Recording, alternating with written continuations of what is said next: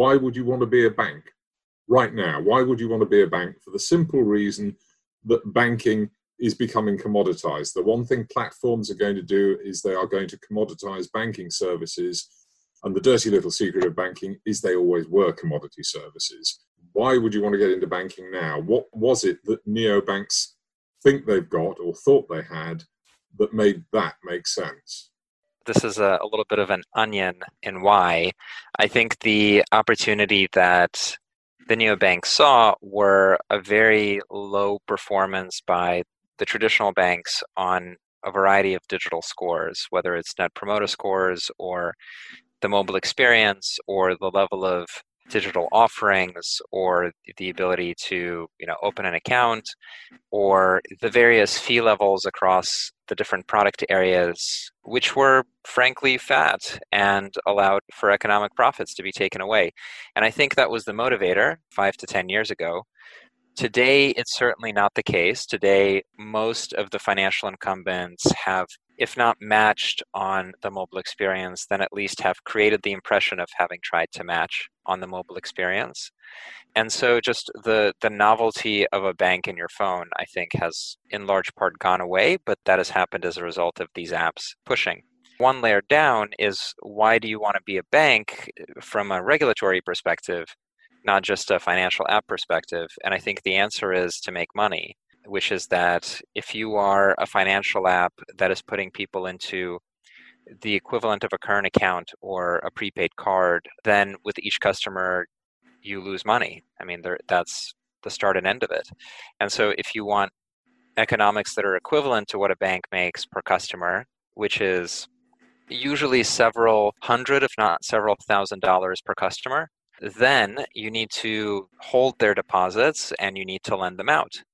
It doesn't work to either hope that on a freemium subscription model you'll make up those economics or by cross-selling into some other non-existent product you'll make up those economics.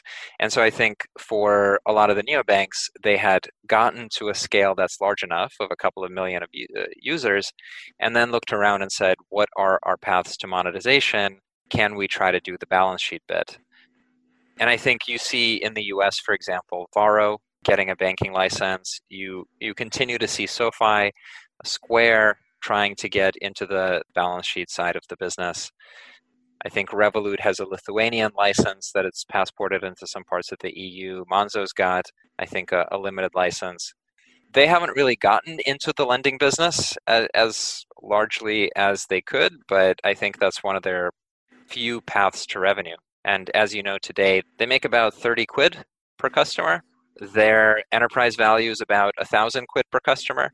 That's the danger, that's the risk. Well, the problem is that it's a commodity service, and as a commodity service, it's being disintermediated. I mean, we've had you know news of banks signing up with big tech companies to provide banking services, but they're not going to have the front end. The front end is going to be big tech. Yeah, well, I think this has played out the other way with the Monzos and the Revoluts, where they have already acquired the customer base. So I don't see the neobanks being disintermediated by the tech companies necessarily because they started with the audience. They've already built the audience by giving away hundreds of millions of dollars in venture capital funding through you know prepaid card accounts and so on and now they want that commoditized banking stuff in order to try and make some money. I think the, the what you're saying is totally right in that the tech companies for them this game is much easier. They don't need to get 10 million users because they can just have an audience of a billion users plug into a banking as a service platform. And so I think the growth of these platforms is very much in danger because a native Apple card that has a relationship with Goldman Sachs is going to be far more powerful than you know any Starling account that you can offer. Well, as Robert Redford famously said to Paul Newman, "What do we do now, Butch? Hmm. How do you move a neobank from one that offers a funky-looking credit card or a funky-looking app on a phone into a full-blown bank offering services that actually will make them some money?" I can't say I have sufficient equity in a neobank to really care to answer that question rigorously. Um, you know, I, I, th- I think there's there's a couple of playbooks that people have been trying to execute on, and we know which ones work and which ones don't. So the marketplace playbook, which says I, as the neobank, acquire millions of users, I provide them a bank account, and then I have a tab in my app for a whole bunch of other services. We know that that strategy doesn't really work. And we know this from the Starling and from the Monzo annual reports where it, you know there, there's no meaningful revenue from providing these tacked on services and i think there's a confusion with the eastern super apps like Ant Financial or like WePay, which are money movement apps or they're payment apps which power a whole ecosystem of things like you know the chinese version of uber and netflix and amazon and so on and spotify. And the reason those things work is that they're literally 100 times larger than revolut. They're the tech superstar in the operating system for, for all of the software. And so the marketplace approach in the uk i don't think will scale fast enough. So then number two is the cross sell into adjacent services. So not just the bank account, but the money movement and the wealth management account and the trading account and the insurance account and the mortgages and so on. SoFi and N26, I would say, are the clearest examples of the strategy. In that you might also think about Square and Cash App being another example doing both point of sales and point of sales processing, but then also money movement between individuals, Bitcoin trading all in one app, generating pretty chunky revenue. So I think there's a path through the cross sell, and this recreates the mega bank corporation of the 1980s, you know, the, the city with all of the products in a mobile app. But I still don't think that's going to do enough. So I think you're either in a place where you have to go much deeper into how much lending you do. You can't scale away from these costs. I mean, some of these things I think are permanently flawed, but you try to aggregate the Revolut and the Robinhood together. You know, so for example, Robinhood, which is the free trading app, made 300 million in the first half of this year, getting paid by high frequency trading shops for order flow. They still lost money, but they did make this revenue. Revolut made 160 million and lost 110 or 105 million. You can imagine stacking these audiences together and creating a place where it's free FX, it's free trading, it's free asset allocation. Let's say it's got 50 million or 100 million users in the US and the UK. And I think then you can start getting to break even. We are just talking about starting to get to break even. We're not talking yes. about businesses that actually make money at this stage. Where does this leave the competitive position of fintech? It depends what you mean uh, uh, by fintech.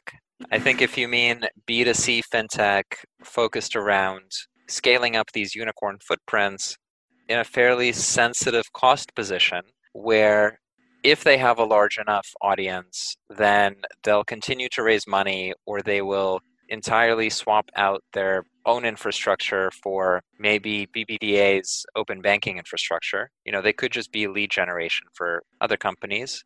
That's not going to get them the multi billion dollar valuations. Alternately, they can try and keep going into more exotic asset classes and services and you know in large part this is my thesis is that we're going to see the fintechs look much more seriously at decentralized finance and the blockchain based financial services ecosystem, where you are seeing new types of asset classes that are very hard for traditional banks to even get their head around or even touch, let alone think about offering to clients. And I think for many fintechs, this is for the B2C fintechs, it's an existential moment to monetize their customers, which is why you see SoFi and Revolut and Square and Robinhood offer crypto trading where something like a third or a quarter of their revenues comes from crypto trading. And if you look at Coinbase, Coinbase is not losing money as far as we know. Coinbase has 30 million user accounts, they claim, about 30 billion under custody, they claim you know you can compare that to about 2 billion in deposits for a revolut and you know i think the, the latest public figures around coinbase were a revenue number somewhere between 500 million and a billion, which is that is not a startup. That's a pretty pretty nasty company in terms of um, success. And so I do think fintechs will have to direct their user bases to continue to be novel or you know fold into banking infrastructure as it is today. That's one thing that we will see more of, I'm sure, is we've had a burst of enthusiasm and a slew of businesses launched, some of which have good ideas, some of which have great ideas. They're not all going to survive. Uh, there's going to be an agglomeration within the sector. There are also going to be, if valuations come back down to realistic levels, there's going to be investment by existing banking businesses in cherry picking some of these operations over. But for them to continue to expand and for, for them to make money, they, as you say, they're going to have to go into these areas which are, for some of us who are hard of thinking, new and unusual. That's the point for them to continue to innovate. I think 15 years ago, digital lending was seen as something risky and new. And today, digital lending couldn't be more boring with Goldman's Marcus, probably one of the biggest digital lenders out there. Similarly, robo advice and online wealth management was seen as unsafe and not the place where, as a high net worth investor, you would put your core holdings. And today, at least in the US, Betterment and Wealthfront have lots and lots of mass affluent and high net worth customers. And so these things get boring and then they need to find an edge again or they need to sell you know, I think we're leaving out a whole swath of fintech, which is kind of enabling middle office stuff. So, artificial intelligence for fraud, or better trading systems, or CRM, or collateral management software. And I think there's a lot of incremental efficiency stuff that will continue to build reasonable businesses that can be backed by private equity and so on. But that's not going to be getting the headlines for kind of what's splashy and on the edge. I do also think that we are much further down the line of the tech companies having annihilated the banks than people realize. When you pick up your phone, you already bank with a tech company. You don't. Nobody cares about what they what bank brand they have. It's like, do you care what um, brand of paracetamol you get in the pharmacy? No, it's just generic. So when you pick up your phone, whether that's an Apple phone or an Android phone, the tech company reads your reads your face using artificial intelligence in order to authenticate you into an app in its operating system. And essentially, when you're looking at a Barclays or an HSBC app, you're an Apple user, and they give you the bank product. And when you use your phone to pay, doesn't matter if it's Barclays or HSBC, you're using your Apple phone to pay. And I think these behaviors are unbelievably destructive to any pretense the banks can have about owning their customer the other criticism is often, well, retail doesn't matter. You know, we we care about our, the institutional business, or we care about wholesale, wholesale banking, or we manage a, a, large pension, and therefore, who cares about the small accounts? I, I, the world has inverted in that you know it was very much about catering to the wealthy client the institutional client and then giving small bits and pieces to your retail clients and then charging them fees and that's been completely inverted so uh, jeff bezos and bill gates well this might be an assumption and warren buffett all have the same smartphone as any kid on the street the retail experience is the best experience is the world that we live in it's actually interesting that for a lot of private banks, their web experience, their digital experience is worse than what you would get investing 5K. That's going to reverberate for quite a while, but um, I think it's fairly dangerous.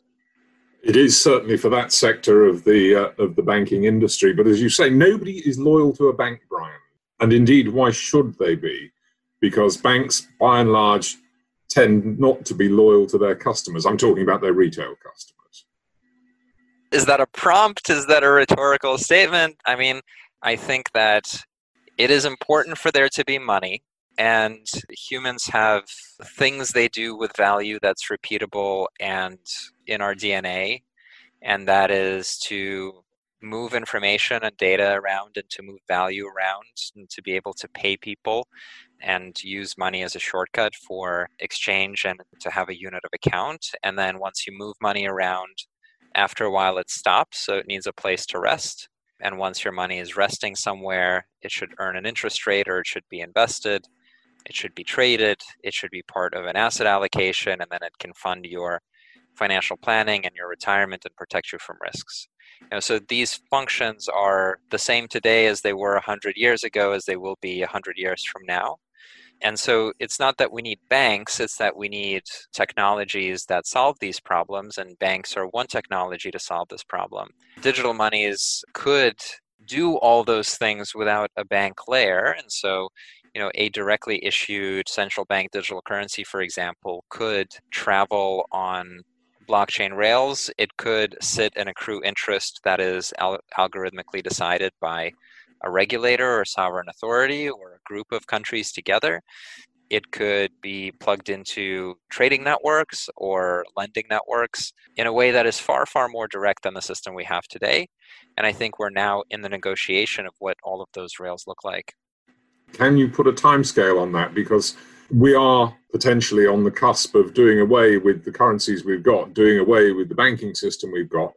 That may be putting it a bit strongly, but there is change coming. How fast do you see that happening? I love talking about the future, and um, you know, but at the same time, I have the kind of a training of an analyst, and I try to be cynical about some of the things that are claimed, and finding a way to reason about this stuff and anchor in reality. And so the you know the best you can do is find metaphors and analogies that have happened in other industries, and then to find symptoms that either prove or disprove what it is that you think is happening and take the points that disprove your argument more seriously than the points that prove it. I think the symptoms that we're seeing now is just generally much more direct holding of all financial instruments by people than ever before. You know, so it's everything from the concept of during COVID, the government would, you know, at least in the U.S., send funds to individuals to supplement their their income doing that through a payment rail versus a central bank digital currency feels very close together. A lot of that actually came through Square, through the fintechs. Similarly, the government sent funds to small businesses, disintermediating banks. And then you can look also at the capital markets, where many tech firms today choose to do a direct listing rather than go through an investment bank. And so a direct listing means that you're not using a third party to build a book or to, you know, like aggregate investor for yourselves. So even on the institutional side, there's a much more close relationship between the investor and the financial instrument.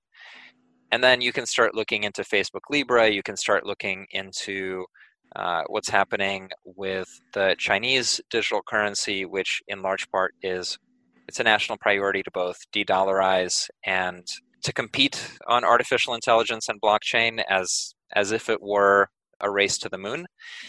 And so I can see really rapid progress. I can I can sketch out a vision of the world within 5 years that has digital monies embedded either into the banking system or into some form of welfare or some sort of you know small business lending. I can definitely see that happening.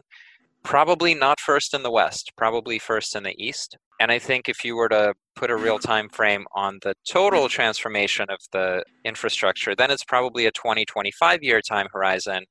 And that sounds long, but this is how long it took Amazon, right? So today, Amazon represents about 10% of US commerce. Yes, I met Jeff Bezos once. He had a laugh like a hyena, and I really don't blame him. he's uh, he's feasted.